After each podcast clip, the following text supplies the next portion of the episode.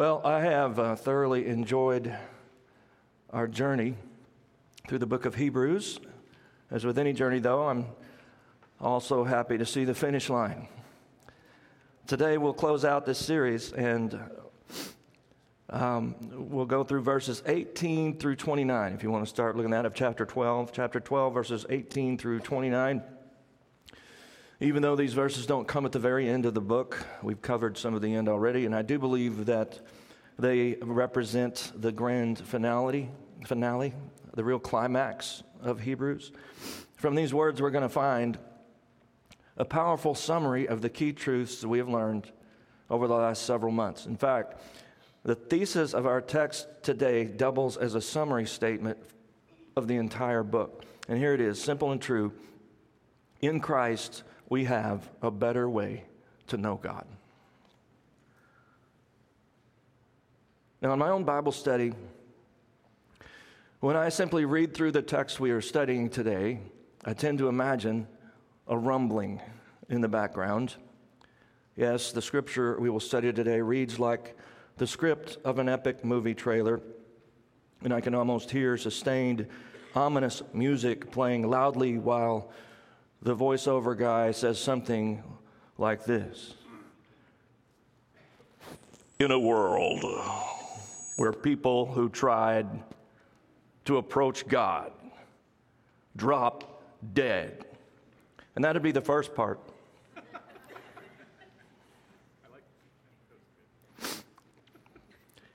But then at about verse 22, the music changes to something peaceful, and you can almost hear a stream of water flowing in the background as the voiceover becomes more gentle, speaking of the good news that now, like never before, people may boldly draw near to God through Jesus who died in their place. This is the better way outlined in Hebrews. But then, yet again, the mood shifts in verse 25, and the timpani begin to roll, and the horns blast some low pentatonic melody, maybe da da da, dum dum dum.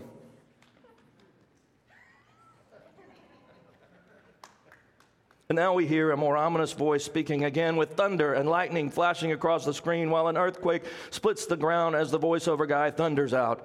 A final warning to those who would reject Jesus, which is followed by sudden silence and a dark screen. Okay, that's just, that's just how powerful and dramatic are these words we are about to read. Notice as we read that here at the end of the book, the inspired author looks back for a moment to how it used to be to how it was during the time of the Old Covenant before Jesus. And specifically, here he's pointing back to the receiving of the law of God through Moses at Mount Sinai. And he writes from verse 18 of chapter 12 For you have not come to a mountain that can be touched, and to a blazing fire, and to darkness, and to gloom and whirlwind, and to the blast of a trumpet, and the sound of words, which sound was such that those who heard begged that no further word be spoken to them. For they could not bear the command if even a beast touches the mountain, it will be stoned. And so terrible was the sight that Moses said, I am full of fear and trembling. And here's where the music becomes peaceful and the voice becomes sweet.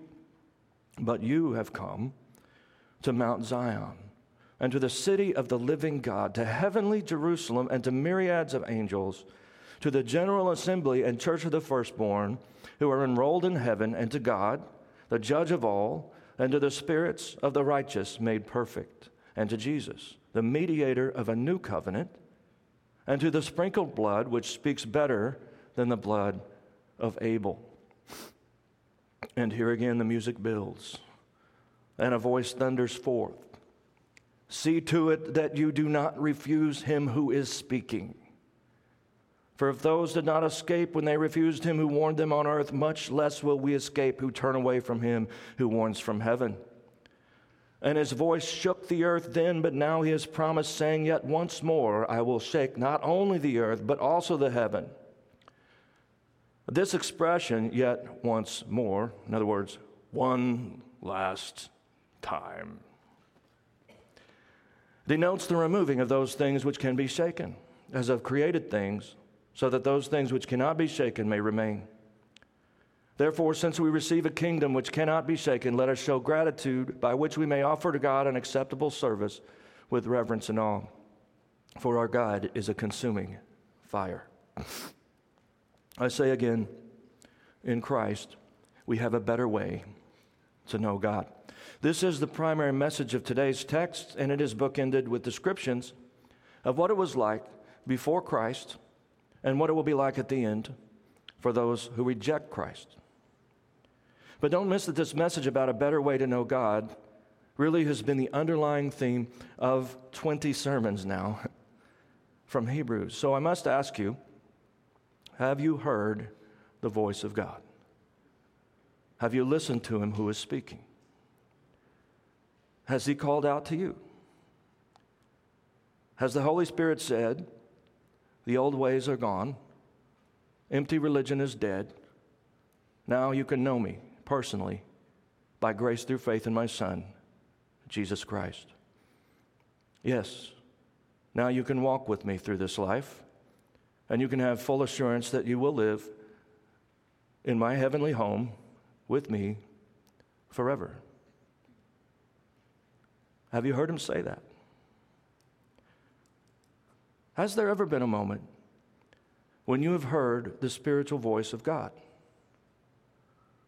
I hope so, because he has certainly been speaking.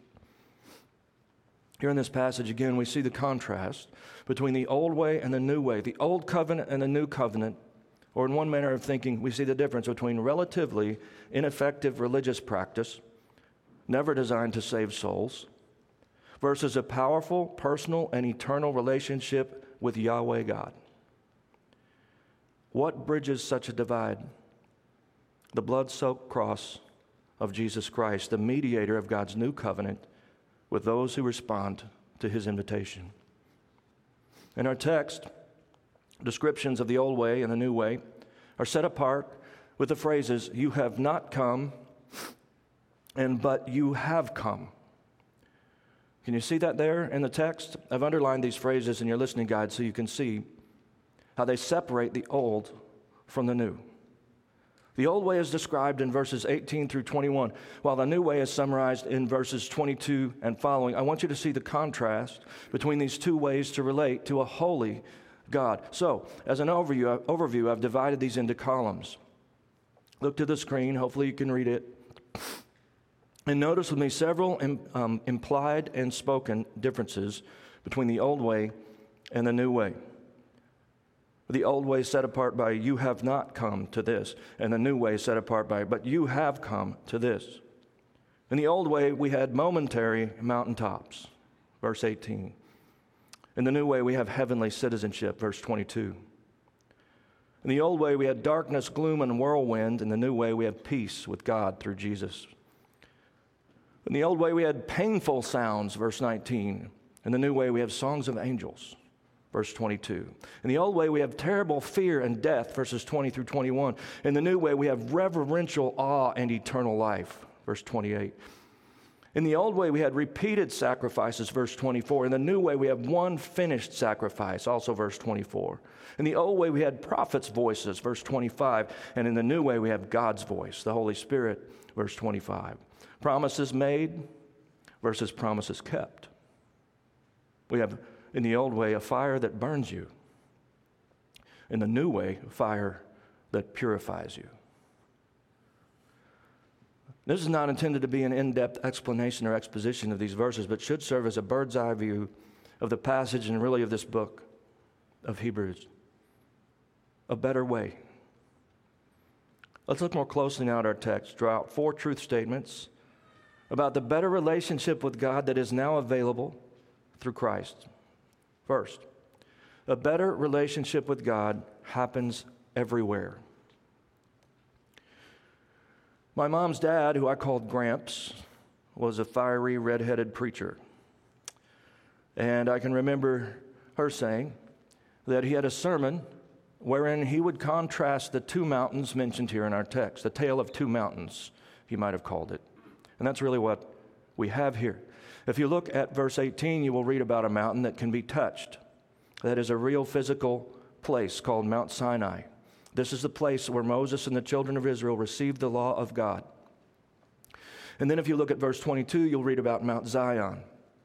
And here it becomes clear that we are not reading about a physical and therefore temporary place, but rather the heavenly kingdom, our eternal home, a city not made with hands. Let's read about these two mountains once more. First, Mount Sinai, where Moses received the law, while the Israelites camped below, from verse 18 For you've not come to a mountain that can be touched, into a blazing fire, into darkness and gloom and whirlwind, and to the blast of a trumpet and the sound of words which sound was such that those who heard begged no, no further word be spoken to them. That's the first mountain. And then about Mount Zion from verse 22.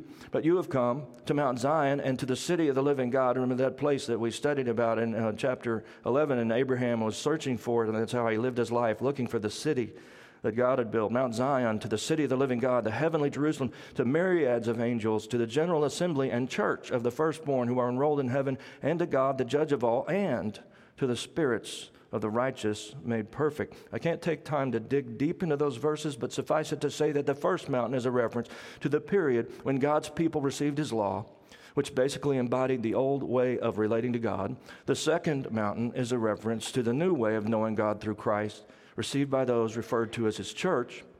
And this new way includes the promise of a heavenly home. Notice also in the last part of verse 23 that people from ancient times, even before Christ, uh, before Christ came, those who actually had true faith during the time of the first mountain, and also included now are also included now in the church. They're included there, and even in this text, they're included where it says, this, they're the spirits of the righteous made perfect. Remember the roll call of faith. That's what we're talking about here. This would include all those who, like Abraham, were justified not actually by keeping the law, but by faith in God's salvation to come. Hopefully, you can at least generally remember our discussion on the Old Testament faithful from chapters 11 and 12. Now, before I lose you in the details, I want to focus in on the idea that in the old way, knowing God was much more of a limited, temporal, and local proposition. This is communicated in the idea of the mountain that could be touched, which is to say, the old way was less than in some sense.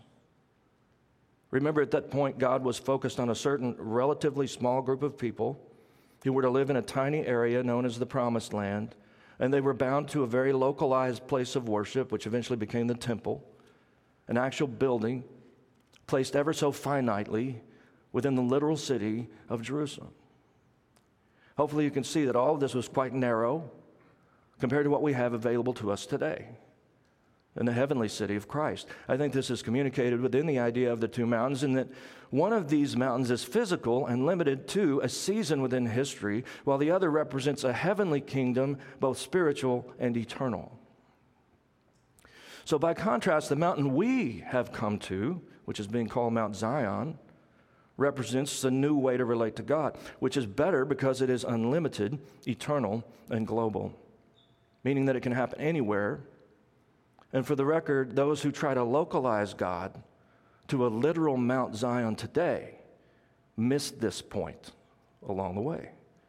We no longer are required to travel to some specific temple or a specific mountain or to walk through a specific set of rituals to get to God. We no longer need a priesthood or prophets to help us relate to God because, in the person of the Holy Spirit, God speaks to any who have the faith to hear. Now, our relationship with God can happen anywhere and everywhere we go. We are no longer dependent upon specific places. That is a big part of what God is saying is better about Mount Zion over Mount Sinai. Now, let me share a couple thoughts in this regard. First, I would encourage some modern Christians to stop worrying so much about literal Jerusalem and literal Mount Zion, where the temple used to be, but where there is now a mosque. If you think that the end times require all of that to change and everything is going to happen around the physical location in that literal place, I would encourage you to think again. This limited and literal kind of thinking sells a lot of books, but it does not fit with the clear New Testament teaching that God has moved far beyond a literal temple on a literal mountain in a literal city. The Bible is clear that when Jesus returns, every eye will see all over the earth. How is that physically possible? Well, it isn't. When Jesus comes back, somehow, supernaturally, the whole earth will see. If you want to prove this in Scripture, simply read through the fourth and fifth chapters of 1 Thessalonians. Folks, if I think the literal Mount Zion, as they're calling it, in literal Jerusalem, where the temple used to be, is where everything's going to go down, let me tell you something. I'll be moving there tomorrow. I'll be camping out on Jerusalem's holy hill, just hoping to catch the spectacle when it finally happens, if that's how it is. But no, that's not the way things work in the new covenant. From our text today, you should understand that the return of Christ and even his current presence through the Holy Spirit is not limited to such narrow temporal thinking. The second observation I would like to make is that neither this building where we meet today nor any building anywhere is now the temple of God. The temple is now your body if you know Christ. Sometimes people still refer to church buildings or gathering places as the house of God. And I get, I get that to a point. But the Bible says God does not dwell in buildings made with hands. I do understand the sentiment that place matters. That's true. A gathering place for the assembly, the church, is important and very helpful. That said, we need to be careful not to return to old covenant thinking when it comes to the place where we meet whether now or in any building we may build in three or 10 or 20 years. A church building can be a nice tool, but that is all in the world it is.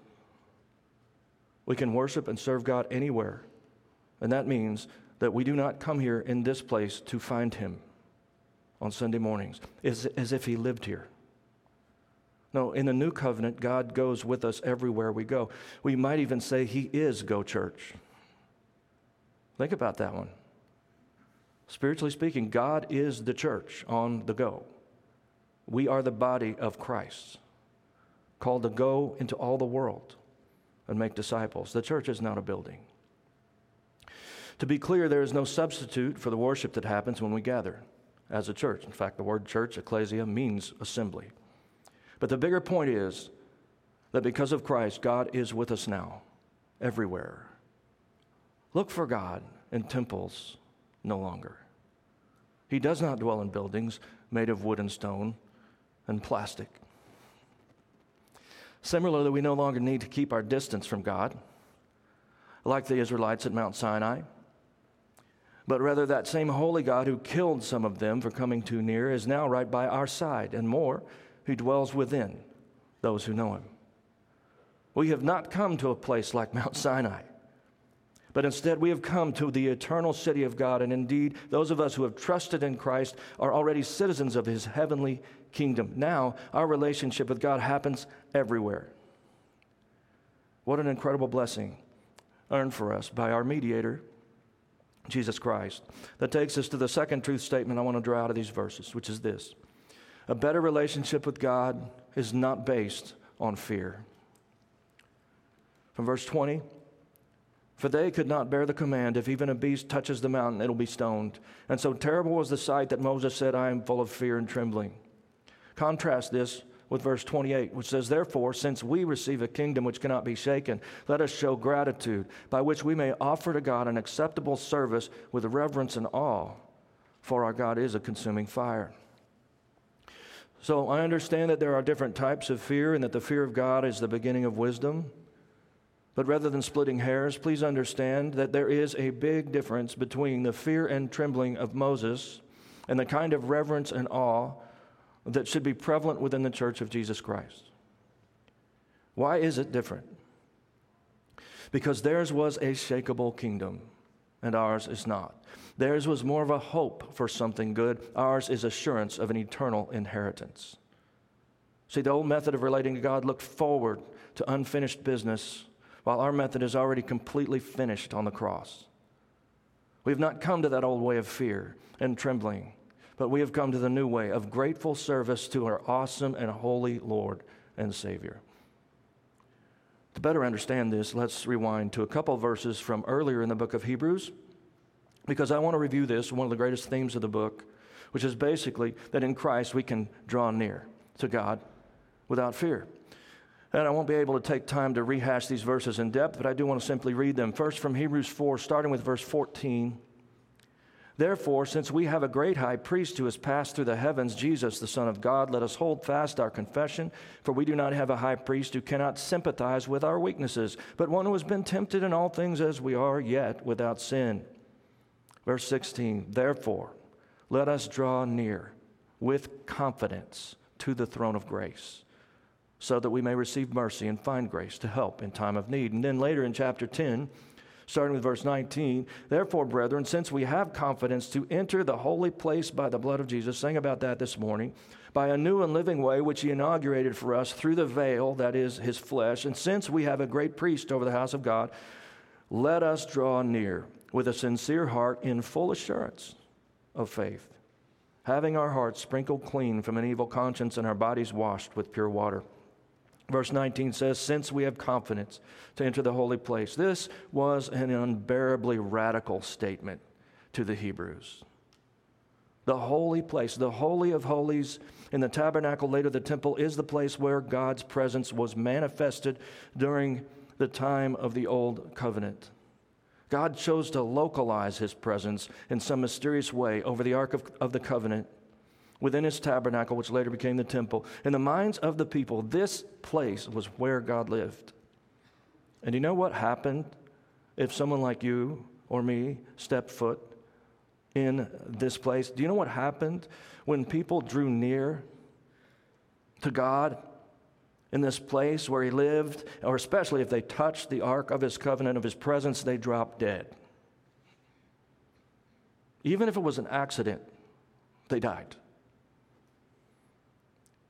I don't think most of us begin to fathom the liberty that has been granted to us when we read verses like, Let us draw near with confidence. Let us boldly approach the throne of grace. We have no clue what grace we have received. When this new way to relate to God became available, those Jews who were still committed to the old way, who did not understand or embrace God's grace in Christ, fought against this so hard that they imprisoned and called for the execution of those who dared to believe it. They thought they were defending the honor and holiness and presence of God. First century Jews tore their robes and threw ashes on their heads over such ideas. And they would have accused us all of blasphemy worthy of death. To think that a man, to say nothing of a woman, could draw near to God, outrageous but we have not come to their old ways. We have come to something infinitely better. We have come to what Jesus earned for us, and that is the privilege and the confidence to approach God, not on the basis of our own righteousness, but on the basis of His. Our relationship with God is no longer marked by fear because Christ is enough. His blood was enough. Now, is there still to be reverence and awe in our attitude toward God? Of course, and we see that in our text. But we do not fear being struck dead, do we? We do not come to God in terror. We come by grace through faith in Christ and his atonement for our sin. And listen very carefully it is not that God has changed, nor did he change the rules. No, God is as holy as ever, and he should be no less terrifying in the eyes of sinful, unrepentant, unforgiven mankind now than he was then. No, it is not God who has changed, but rather it is that through Christ, God stands ready to change us. In Christ, we become his children, made holy, washed clean by the blood of the Lamb, the one who died for our sin. By grace through faith in him, we are covered, we are forgiven, our sins are paid for. This is why those who have received this gift may now draw near to God, not in terror, but even with boldness. I'm not sure there's anything more frightening than an earthquake. Very few people have experienced a major earthquake wherein cracks open in the ground, buildings come crashing down. But movie worthy earthquakes do actually happen.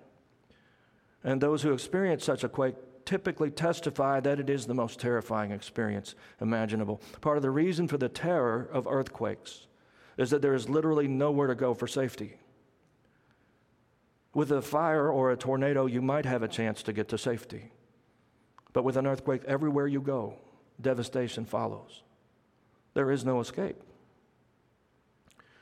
The worst earthquake I have experienced was very minor, but I was still quite shaken by the experience.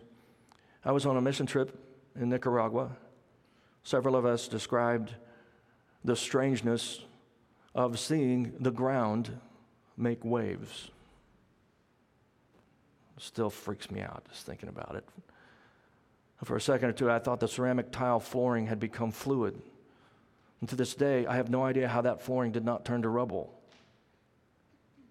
Were, were one of you, were you both there? You all were there? Unreal. I'm not lying.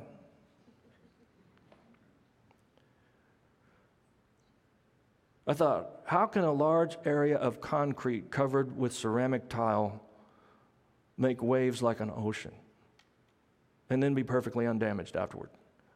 I even had a momentary thought that maybe the Zen Buddhists were right all along and, uh, you know, nothing was real. You know, uh, it was a truly shaking experience. I was indeed shook up. Look back at verse 28, 29 once more. Therefore, since we receive a kingdom which cannot be shaken, let us show gratitude by which we may offer to God an acceptable service with reverence and awe, for our God is a consuming fire. Let this sink in. The kingdom we have received from God cannot be shaken.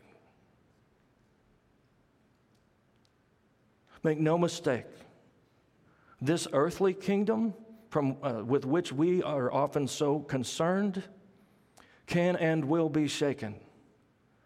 And certainly, even literal earthquakes are prophesied to occur as we near the end. But that is not what matters most. What matters most is that this earth is not our eternal home, which is really good since it is falling apart. Listen, fellow believers, we have received a kingdom which cannot be shaken. Brothers and sisters in Christ, we have nothing whatsoever to fear. Now, look at that last line. Our God is a consuming fire. What is the meaning of this in context? These are the last words of this section of Scripture. And then notice also that the beginning of this passage, verse 18, reminds us that our spiritual ancestors came to the blazing fire of God. There's a, this, this is a fairly definitive passage of Scripture, and it begins and ends with the fire of God. Why? Let me say again that our God has not changed. And we have fire in the first mountain, we have fire at the end when we're talking about the new way. Our God has not changed. He burned things up when it came to the time of that first, uh, the, the old law, and he, he's going to burn things up uh, when it comes to the fulfillment of the second mountain and the new covenant and the church. God is holy, and his purifying fire will burn away the chaff and the dross and the sin and the evil, leaving nothing but what is pure and good and perfect. He will remove everything that can be shaken. He will burn away all that can be burned away. Only those things and those people who cannot be shaken or burned up will remain. As it says in 2 Peter 3:10 and following, God will literally melt the elements of this place with intense heat. That's what it says. And what will be left when he is done is a new heaven and a new earth, void of the curse of sin. What else will be left? The true church. Those who have truly been redeemed by Christ. Our God is a consuming fire. Now, listen, this is not intended to take believers back around to fear again. We should not fear the fire like the Israelites at Mount Sinai, but rather this is actually a positive for us. This is the path to paradise, folks, and it's the only way it can come again. The consuming fire of God is the refiner's fire, which ensures that one day you and I will no longer be faced with temptation and evil, nor will we live on an earth that is cursed by sin. Our fight with sin, self, and Satan will be over. Every single thing that is not of God will be burned away so that we can begin anew. Again, for those in Christ, this consuming fire of God is not one to fear, but rather is our hope, for eternal glorification in a perfect paradise. We ought to long for that day when the old world will melt away and Jesus will make all things new. And someone astutely asked, What about our concern for those who don't know Christ? What about it? What are you doing about it? The harvest is white and ready, Jesus said. Where are the laborers? Who will go for us? Ask God. Here I am. Send me. We need to redeem the time, for the days are evil. Back to the previous point, we're not to fear the consuming fire of God, but wait, who is we? That's pretty important to know. People who have a Savior in Christ do not need to fear the thing from which they have already been saved. He has promised to rescue us. 1 Thessalonians 5 9. But if you're not sure you have His salvation, then sadly you have everything to fear in God and His fire. If you have not come into God's kingdom through Christ, then His fire should terrify you, no doubt.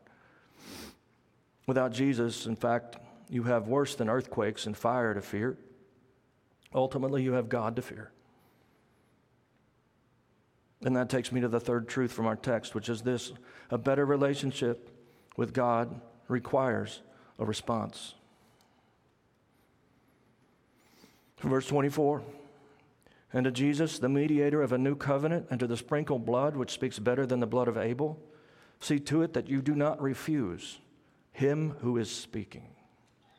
For if those did not escape when they refused him, who warned them on earth, much less will we escape who turn away from him who warns from heaven.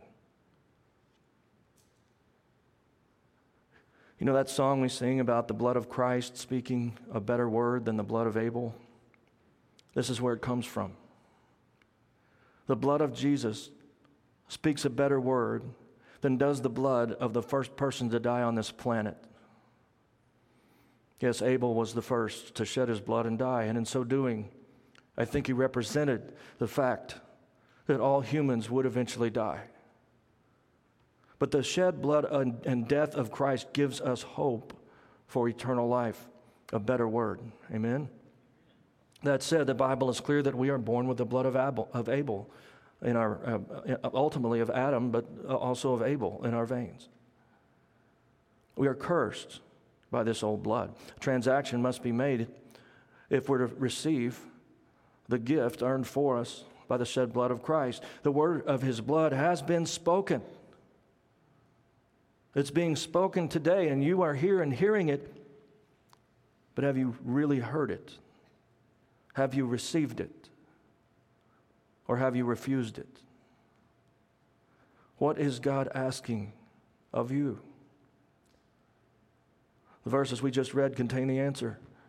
I believe these words are the most important part of this text and this message. Why? Because this is the part where you have to do something. This is the application. The new covenant, a better covenant than the old one, is a promise. This is the new deal offered to us by God. And to be clear, the new deal is but the fulfillment of the old deal. That is, the completion of it, meaning that in the old covenant there was a looking forward to what Jesus would eventually do this new deal or this new promise is that we can have peace with God with no fear of judgment. What makes it new, among other things, is that on this side of the cross, God's promises, his promise has already been kept. The only thing left for us to do now is receive God's kept promise. And we do that by faith. Now, as I've already said, those who have the gall to reject God's promise or ignore it will not escape, which is why God's word is so clear, saying, See to it that you do not refuse him who is speaking. Listen, folks, God still speaks today. The Holy Spirit speaks to men and women. And one of the primary things he says is this repent and put your trust in Jesus. He is speaking and he is saying, Come to me and receive salvation. God says, Turn away from your sin of unbelief and let me save you. Let me save your soul. This is not just the message of the church.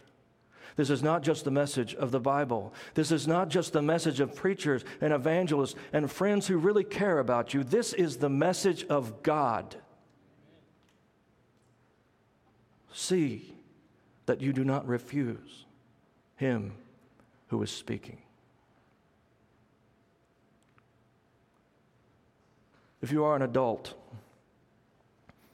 and you have never accepted Christ as your personal Savior and Lord, I can almost guarantee that you have already refused Him. You know it, and I know it. You have ignored or rejected God.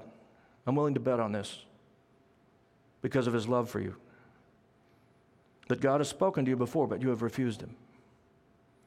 For some, it may even be too late. What? I know, I know. This is not a popular statement. But it is a clear message that we have found in the book of Hebrews, a warning to be heeded. To be clear, I never ever would declare this to be the case for any individual on earth because I don't know.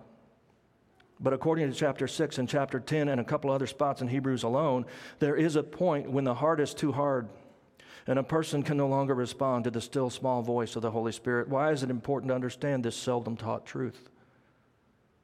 I'll tell you exactly why. Because if people always think they're going to have chance after chance after chance, what do they do? Listen, even if you don't think I'm right on this, the point is the same. See that you do not refuse him who is speaking. I doubt you would be with us today if you had rejected God to the point of a hopelessly hard heart. I just doubt you'd be here. But I don't know how many more chances you will get. So I beg you once more see that you do not refuse him who is speaking. Did you know that you can refuse God? Did you know that you have that power? Do I need to stop and make a theological case, or can we just simply read our text for today? Yes, you can refuse to listen to God, and you can refuse to accept His gift in Christ. People have always been able to refuse God, and they have always done so. Those who refuse God will not escape the consequences. I once saw in a movie a religious discussion where an agnostic was saying, So let me get this straight. I have to receive Jesus or else I go to hell. And the believer on the other end of the conversation was unsure what to say. But he should have simply said, Yep. Modern thinkers typically rebel with animosity against this perceived ultimatum from God, but their arrogance changes nothing whatsoever. They might say, I could never believe in a God of such an arbitrary ultimatum. And in so doing, they make their choice to refuse the voice of God. Despite all of their self assurance and self determination to believe what they want to believe, they will not escape the truth of this reality. When you refuse God, He refuses you. This whole series, the entire book of Hebrews, have been about a better relationship that is available. This relationship is available with God by grace through faith in Christ. The offer is on the table. God has come to you with this great gift. But listen, if you reject or ignore his offer, well, then you won't have it. If you fail to respond to God's offer of a better relationship through Christ and you suffer the consequences of not having it, who will be to blame? I'm practically certain that you have heard the voice of God at times in your life offering this relationship to you? How many times have you put him off? How many times have you quenched the Spirit? Will you do so again today? Will you refuse the voice of him who is speaking again? Listen, my voice means little or nothing. Although Romans 10 does call for a preacher who will proclaim the good news in order for people to be saved. That said, I'm not a prophet directly speaking for God. No, see, God no longer needs human prophets to be his spokesman, not as before anyway. Yes, he calls preachers and he calls all Christians to tell the good news. But we are not the voice of God. We are not. We are only heralds of information, but we are not his voice. We are imperfect. We are messed up, sometimes very badly. We do not always live by God's standards as we should, and you can refuse our voices all day long. But ours is not the voice that speaks to your heart today. Listen, that still small voice in your heart is the voice of God. I implore you, see that you do not refuse Him. Lastly, number four, a better relationship with God remains forever.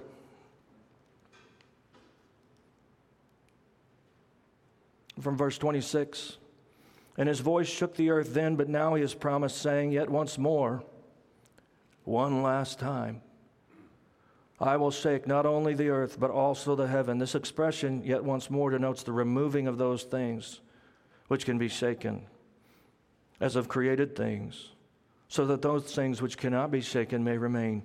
Therefore, since we receive a kingdom which cannot be shaken, and he goes on about what we need to do. Contained within these verses is what we call a near future prophecy. The idea is that there would be both a soon coming, less universal fulfillment of this prophecy, as well as a future universal fulfillment of it. See, at the time when this was written, the Jerusalem temple still stood. But very shortly thereafter, the temple was utterly destroyed. That was the nearer fulfillment of this text. And yet, we also know that earthquakes are included in the Bible prophecies about the very last days surrounding the return of Christ. And obviously, the author of Hebrews has in mind the future time since he envisions literally nothing remaining on this earth outside the kingdom of God. A shaking is coming, church family. Smaller shakings have happened if you pay attention, but the big one is coming. There will be phases to it, I think. Some of the shaking will be like birth pangs, minor warnings compared to what is coming. There'll be wars and rumors of war and famine, earthquakes and fires, violence of every kind. Sin will run rampant until some people will come to hate everyone, including their parents. We see these things starting, but perhaps only the beginning. The shaking we are experiencing will continue until it increases to a level of destruction that leaves nothing temporal in its wake. Nothing that can be shaken will remain. Maybe you've already experienced a shaking at a level beyond most of us. Perhaps you've been a victim of violence, or you've seen horrible tragedy and loss of life. Maybe you've faced spiritual attack in ways most of us have not. Whatever it is, you've experienced the shaking. Some of you have been through war. Some Christians in places far from here have seen hundreds of their brothers and sisters murdered for their faith in front of their eyes. How do you think the Christians in Syria and Turkey would feel about these words right now? Very, very real for them, huh? Some of them even saw temporary temples of various kinds crumble. Yes, the earth is passing away, and the whole of creation groans with anticipation in that regard. The whole earth is dying, and that's the truth. Global warming, climate change, what you think about it, man made or whatever, it doesn't really matter so much in light of what is coming. Make sure your eyes are on what matters most. Make your case for or against it. I don't really don't care. I'm tired of the argument. The earth is dying. Regardless, that doesn't mean we shouldn't take care of it. It's not my point. My point is that the earth is dying. You really think you're going to fix that? No. You're not. I mean, do you know kids today are like practically suicidal over this? Some of them? That's how much is put in their heads. It becomes, it becomes a religion if we have to save the earth. Again, I have no problem with reasonable, reasonably taking care of what God has given us. But since we know that the earth is dying, where will you find hope?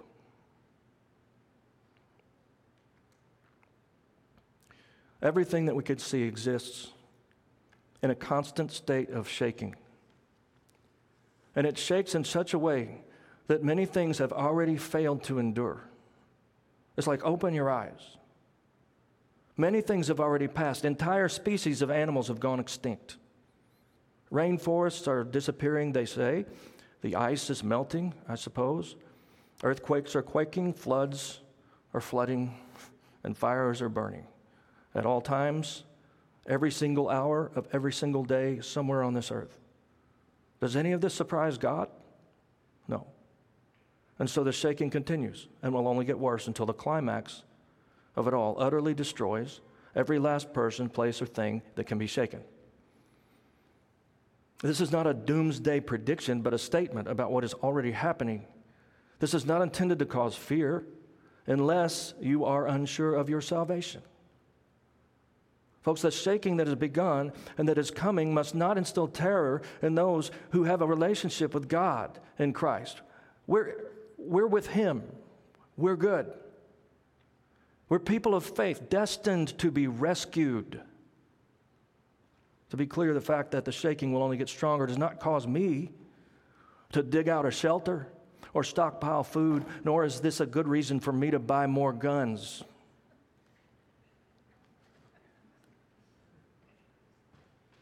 Not that I might not have tried it, but for me,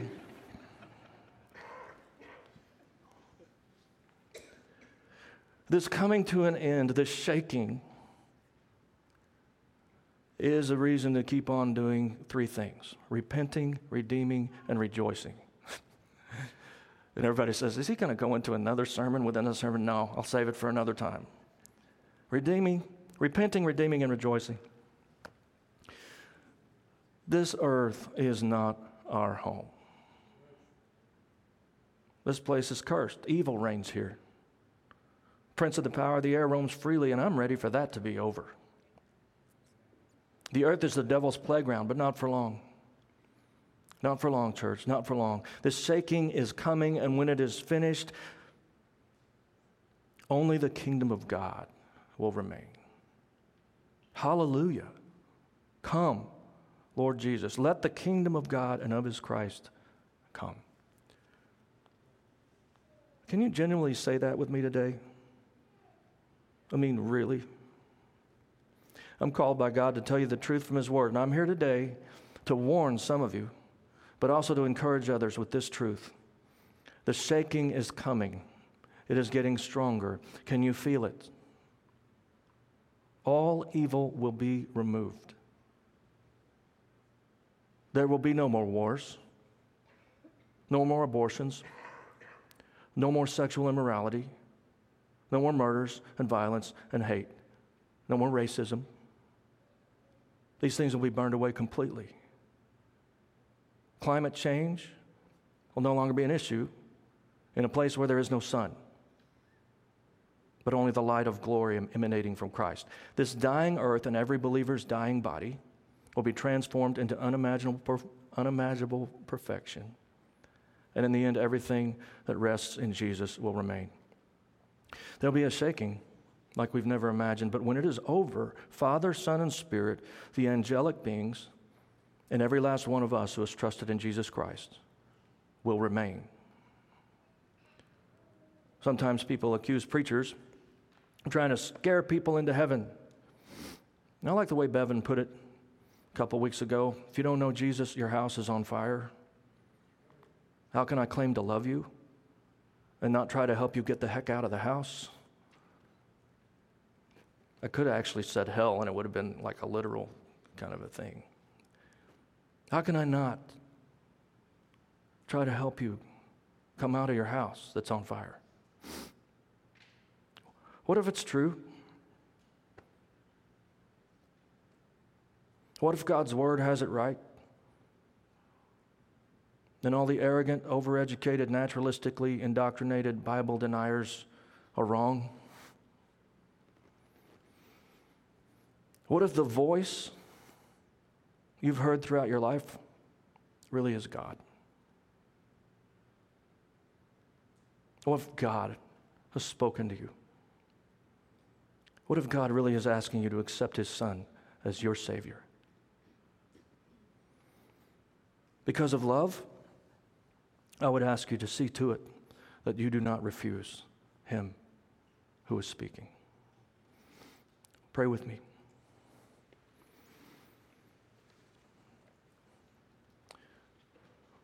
Father, you do speak.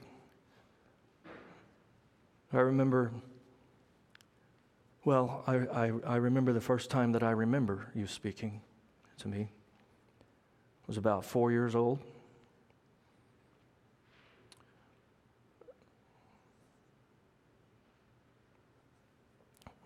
Maybe five, I don't know, four or five. And I remember the overwhelming conviction about my sin. Don't even know if I knew to call it that or not. But I knew I was not okay with you.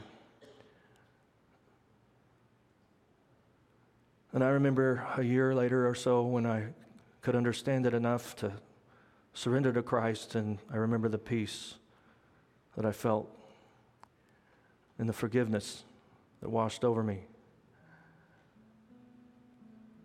And you've been speaking to me ever since. God, I pray for that one or two or five or ten in this room right now who have never really accepted your voice, have never responded. Maybe it's been a, a full on rejection. Maybe it's been, i am just going to put that off or ignoring it. God, this, we don't know how much time we have could be somebody's last chance today. I, I don't like to get manipulative at all, but I do want to give an opportunity. If someone has heard from you, if they haven't just heard from me today, if they've just heard from me, forget it. But if somebody has really heard from you today and your voice is speaking, Lord, that, that they would not refuse you, I pray. Speak clearly, Lord. As you draw, we respond. Pray someone responds today and just says yes. Thank you. And oh, I just glorify you, God, that at least three people have done so in the last couple weeks in our church. And I just pray for, for more, Lord. Uh, we don't know. The shaking has definitely begun. I pray someone would just respond today with a yes. It really is you that does it. We just have to accept the gift. So I pray someone would say yes today. Yes to Jesus. Yes to your your way of salvation. Just stop thinking maybe it can be all these other ways or whatever and just hear God today. You died. You came. You died. You rose again. God, you did, the one who created it all. That, that's all the way we need. No other way matters. Pray someone will just surrender that today. God, thank you for the time we've had as a church, the growth we've experienced that we probably don't even know, um, the spiritual growth. Um, it's not just information that we've learned, but you use your word like food and water and change us. I pray those changes stay with us, remain permanent, that we would understand the new way, the grace that we have and it would change our hearts and our lives and even the way we approach others. Understanding they don't need to change before they come to you, they just need to come. Thank you for your gospel today. In Jesus' name, amen. Thanks for listening to Go Church's weekly sermon podcast. If you enjoyed the sermon, be sure to rate and review us. If you want to learn more about the ministry of Go Church or catch up on previous sermons, check out our website, www.gochurchpnw.com. You can also connect with Go Church on Facebook and Instagram.